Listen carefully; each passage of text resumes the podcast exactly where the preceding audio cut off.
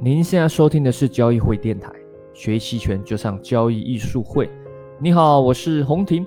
那适逢这个五一长假，我相信大家应该是在放轻松，但我们电台还是如期的更新。那本期内容也聊一点比较偏向轻松交易的一些概念吧。那是因为最近有发生一些情况啊，呃，最近你看一下商品市场啊，黑色系其实商品涨得蛮猛的。啊，可能你不一定有关心，但是你可能都听到一些消息嘛，什么碳中和啊，什么减碳啊，这些也造成商品市场的动荡啊，所以你会看到螺纹钢、热卷、动力煤这些商品最近的涨幅都是蛮大的。那在这里面就遇到一些情况啦，有些客户啊，就是就是嗯比较悲惨哦，他不是做多的，是做空。啊，但每个人做空都有他自己做多做空都有他自己的想法嘛，可能是凭感觉，对吧？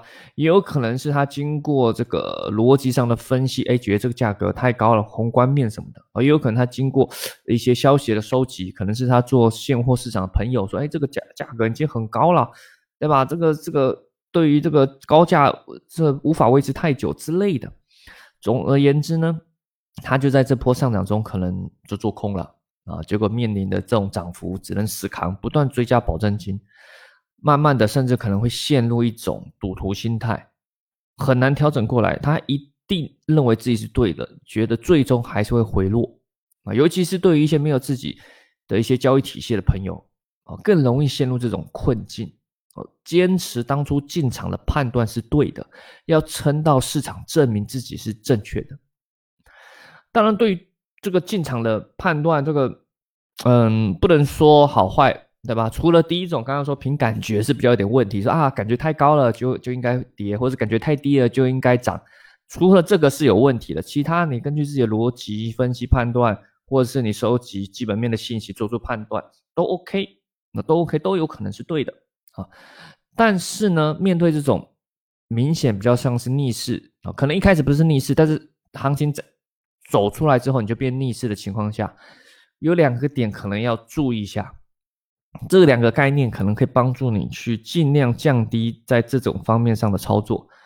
第二个点，你你第一个点你可以想一下，即使在这样的逆势情况下，最终你扛过去了，你可能从原本的巨幅亏损到最终哎可能小亏或是没亏了，看似扛成功了，但其实背后你是错过了一大波行情获利的机会。对吧？当然有涨有跌嘛，快连续的涨涨涨涨，最终也有可能又回落下来了啊！但你可能就错过这个中间这个连续涨的机会嘛。还有第二个点，即使你是对的，对吧？虽然我不认为市场有所谓的对错啦，这个只是资金和人们的情绪波动啊。但假设我们有所谓的对错，你即使是真的是对的。对吧？市场有时候太偏激，哎呀，走出一个莫名其妙、故意的什么乱七八糟。Anyway，假设你真的是对的，但你也不一定有钱能逆势撑到正义的到来嘛，对吧？正义假设来，有可能很迟、很迟缓的来。那衍生品交易，你资金不足、保证金不足，中间可能只能被强迫出场。当然，这不止商品市场，股票市场也很常见。尤其是加了杠杆做交易的，更会增加这种困境的难度。不然你一般买股票，你亏钱的死扛，没有保证金压力啊，对吧？加上股市长期向上，你不要买那种很奇怪、很小很小的股票，大概率你过个十年，大概率都能扭亏为盈啊。但衍生品交易不行嘛，对吧？衍生品交易都会到期结算，而且有杠杆的，所以逆势操作上，在衍生品交易上是更更困难的。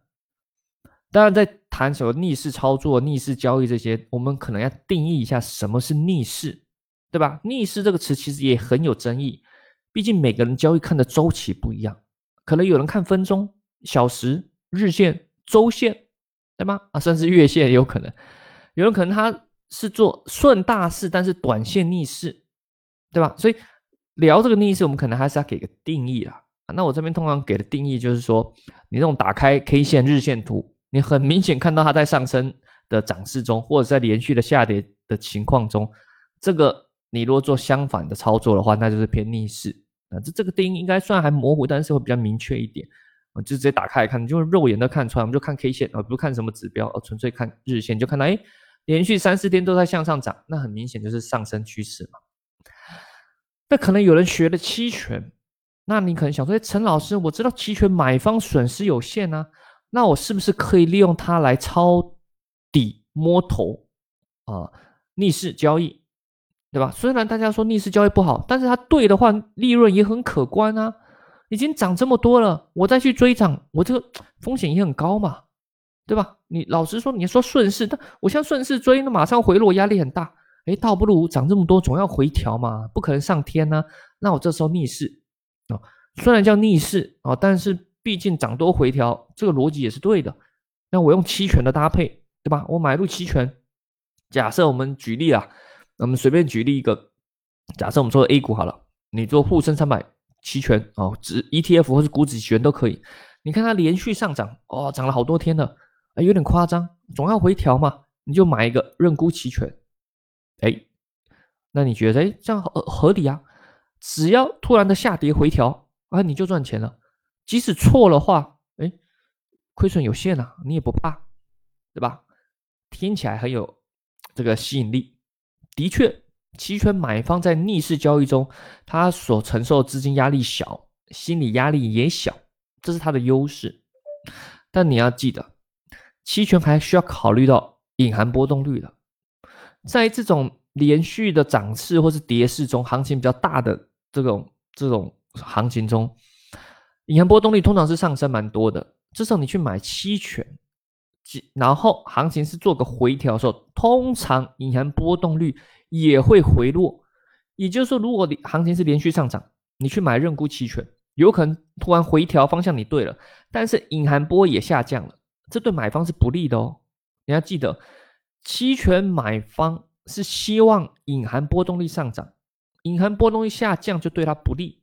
隐含波动率代表的是一种买入期权的成本啊，哦，你你把它想象是一个对未来的期望，那买期权就像买彩票嘛。我假设你这样子想象，所以你这个隐含波动率下降，吃亏了，你就有可能在方向上是做对，但是波动率上吃亏了，那你有可能不一定能赚钱，甚至有可能还亏钱。做对方向还亏钱就很尴尬，好不容易做了一笔逆势，终于做对了，结果还是亏钱。方向给你做对还亏钱，那就很尴尬。而且一个逆一个趋势，即使要逆转了，它也不会突然大幅度的。逆转嘛，有可能回调，然后开始陷入震荡，有可能震荡完后继续向上，对吧？那你这个做逆势赚钱，可能只能赚小钱，那亏又可能亏很大，就不是很划算嘛。除非啦是那种很极端的行情啊，快速的反转哦，例如哇连续拉三根涨停板，突然再连续两根跌停板的这种夸张的走势啊，那你逆势可能有优势啊，因为隐含波可能还不会掉，那方向上你又被你刚好摸对了。啊，但这种情况下很少很少。那期权的卖方就更不用说了，那是几乎是不太可能做逆势的，因为你做对了赚的钱也不多，呃，做错了那亏的钱就很很猛了，对吧？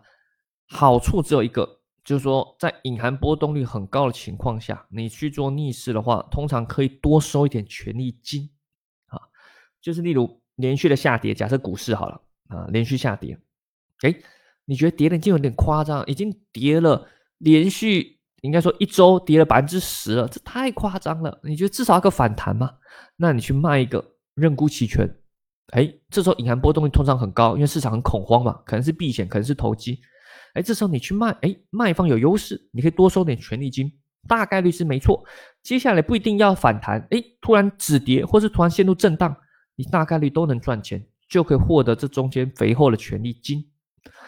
不过这个实际你操作，你就发现你会很慌啊，你会拿得心惊胆跳啊，毕竟你这逆势你也不是很有把握嘛，对吧？你这个哎，以为止跌了啊，上午止跌反弹，下午又突然下，突然又跳水下来，那你很慌，你不一定拿得住，对吧？而且在极端行情走势下，一滴还有一滴滴跌了，可能继续跌，两个跌停板很夸张，跌百分之十很夸张了啊，有可能就创下。刚好就很不幸，你这一次就给你遇到，可能前面别人做都没事，就你这次做有事。别人前面做，哎，跌百分之十了，通常都反弹，就你这次刚好遇到跌百百分之十之后，继续再跌百分之十，那就这一次可能你就永远不该不不敢再做期权了，方向的亏损会大幅度超过你收到权利金，所以卖方我们一般也不建议逆势，顶多偶尔情况下你可以试试做空波动率，但这个比较难度比较高了啊，也可以做啊，也是刀口舔血啊，虽然做对获利也不错啊，但是也是一个呃对心理上还有技巧上都考验蛮高的啦。总而言之呢，其实最终呢，我们是想要跟大家聊说逆势交易它的这个困境啊，它的困境。但就像之前所说的嘛，每个人看到这个势这个角度不一样。然后你觉得这是顺势，别人看可能是逆势；你觉得这是逆势，别人看可能是顺势，对吧？就像你看这个人，你觉得是好人，别人觉得是坏人。你觉得这是美女，别人觉得这不漂亮啊，这都有可能。所以我一再的每次都强调说，金融交易其实很多的本质是类似的，它就是人们的价值观以及逻辑思考的不一样所造成的各种博弈。每个人肯定想法不一样，所以市场上永远有多空，永远。因为每个人想法肯定都不一样，这也是我们人类这个基因的优势啦。啊！如果每个人都一样，那很危险。万一这个大自然发生了什么跟我们不一样，那不全部被淘汰？所以永远，那其实大自然注意看，我们这个人类族群也是有这个这个风险分散对冲的概念。每让每个人都永远都可能，大家可能想法都乱七八糟，可能都有不一样啊。那那这样就可以确保至少有人能对。对吧？这是在大方向以大自然的角度去看这个族群啊，但是我们这个毕竟我们不希望自己是被牺牲的那个嘛，而且人是有很大的调整性嘛。那么你有时候是可以左边，有时候可以是右边啊之类的。只不过在交易上，我认为呢，还是有一些方法是能比较高胜率，以及长期来说是比较能赚钱的方法啊。就像玩任何的游戏啊，运动竞技，总有一些方式是。比较能长期来说是比较能胜过对手的，我是相信是有的。我们目前实现起来也是 OK 的。那当然你可以有自己一套摸索的方法。那当然，如果你刚好来呃来教艺术会跟我们学习，例如你有听过 Jack 老师的 K 线课程吗？对吧？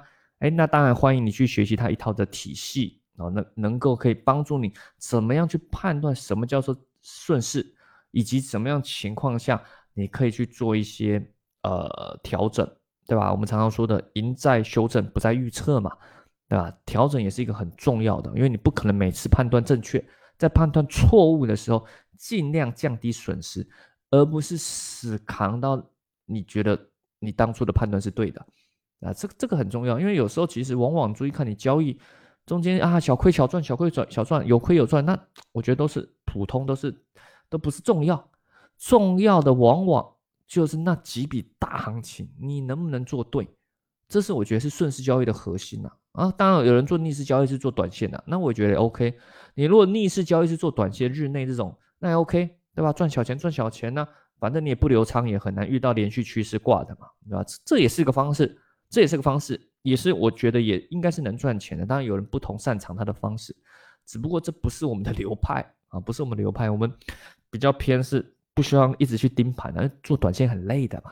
我相信听众也不是每个人都是职业交易吧，可能也只是兴趣，喜欢玩点交易，可能觉得感觉这期权好奇，对吧？本身都有工作啊，甚至即使你没工作，你也不用一直去盯盘嘛。你有很多人生的事情要去做，对吧？你看放假了，如果你手中持有一大堆逆势仓位，假设像放假，你持有一大堆空头的黑色，或是空头的什么什么有色之类的。那么你放假你都不能放的安心，对吧？你每天要看，哎呀，这个外盘怎么涨怎么样？我开盘这个五一长假完开盘会不会影响我啊？会不会爆仓？你这个生活也过得不好，对吧？这个毕竟交易虽然目的是赚钱，但是还有很大部分是可以提升自己，好让生活过得更好。你赚钱其实本质也是让生活过得更好嘛，不然赚那么多，这个生命结束了那也没用，对吧？赚钱到底在干嘛？那毕竟核心都是让生活变更好，只是方式不同嘛。啊，这是一种方式。好了，那最后一样，如果想学习期权的课程，欢迎关注交易艺术会的公众号。我们有期权买方的艺术班，就是结合了 K 线技巧以及搭配怎么去抓取，利用期权买方去抓取一些大趋势。当然，如果你对交易技巧判断什么趋势啊、多空啊、转折不是很不是很有经验，也欢迎可以参加 Jack 老师的这个 K 线战法。那我们接下来在五月下旬吧，有专门的期权班，叫期权重建班啊。五月二四、二五啊，反正五月下旬的一个周六日，是线下课程跟线上直播同步的，就是你能来线下最好，大家可以交流，你还可以认识很多高手的同学。那当然，如果你真的不课前来，可能住的比较远嘛，那那可能你也可以直播参与，我们也是同步开放直播的。这是两天的期权的实战课程。哦，我们会从理论重要的知识，然后演进到去教你说怎么把这些知识技巧用在实际操作上。哦，买方卖方都教，波动率交易也会去提到，重点是让你有一套完整的体系，那你才能自己去做演变。哦，所以我们叫取名叫期权重剑班，这个重剑就是很重的剑，重剑无锋，大巧不工。重点是你有一套这个这个。有底气、有信心的经验技巧，那你再自己去做一些变化啊！这是我们做教学要带给大家的。两天的培两天的培训，还搭配后面有两个月的这个实盘啊操作，还有群的交流，还有送这个教学课本啊，所以是非常扎实的课程。我个人认为啦，啊，虽然有点老王卖瓜、自吹自夸的感觉，但是这个两天课程，我觉得是非常对学员有帮助的。如果你真的是致力，要认真的去玩期权，而不是只是瞎赌乱赌哦。如果只是瞎赌乱赌买彩票，那没差啊，也不用学，就凭感觉嘛，那也 OK。那通常啊是很难赚钱啊。但是如果你认真的哦，就像做一个运动吧，你认真的想学习这样的期权的游戏，那欢迎来参加啊五月下旬期权中建班。然后那你可以找策略性小姐姐，或者找交易会小秘书啊，或者是在公众号，或者在喜马拉雅。电台下方留言咨询，或者是私信啊，电台私信咨询我们也是可以的。好了，我们下期再见，拜拜。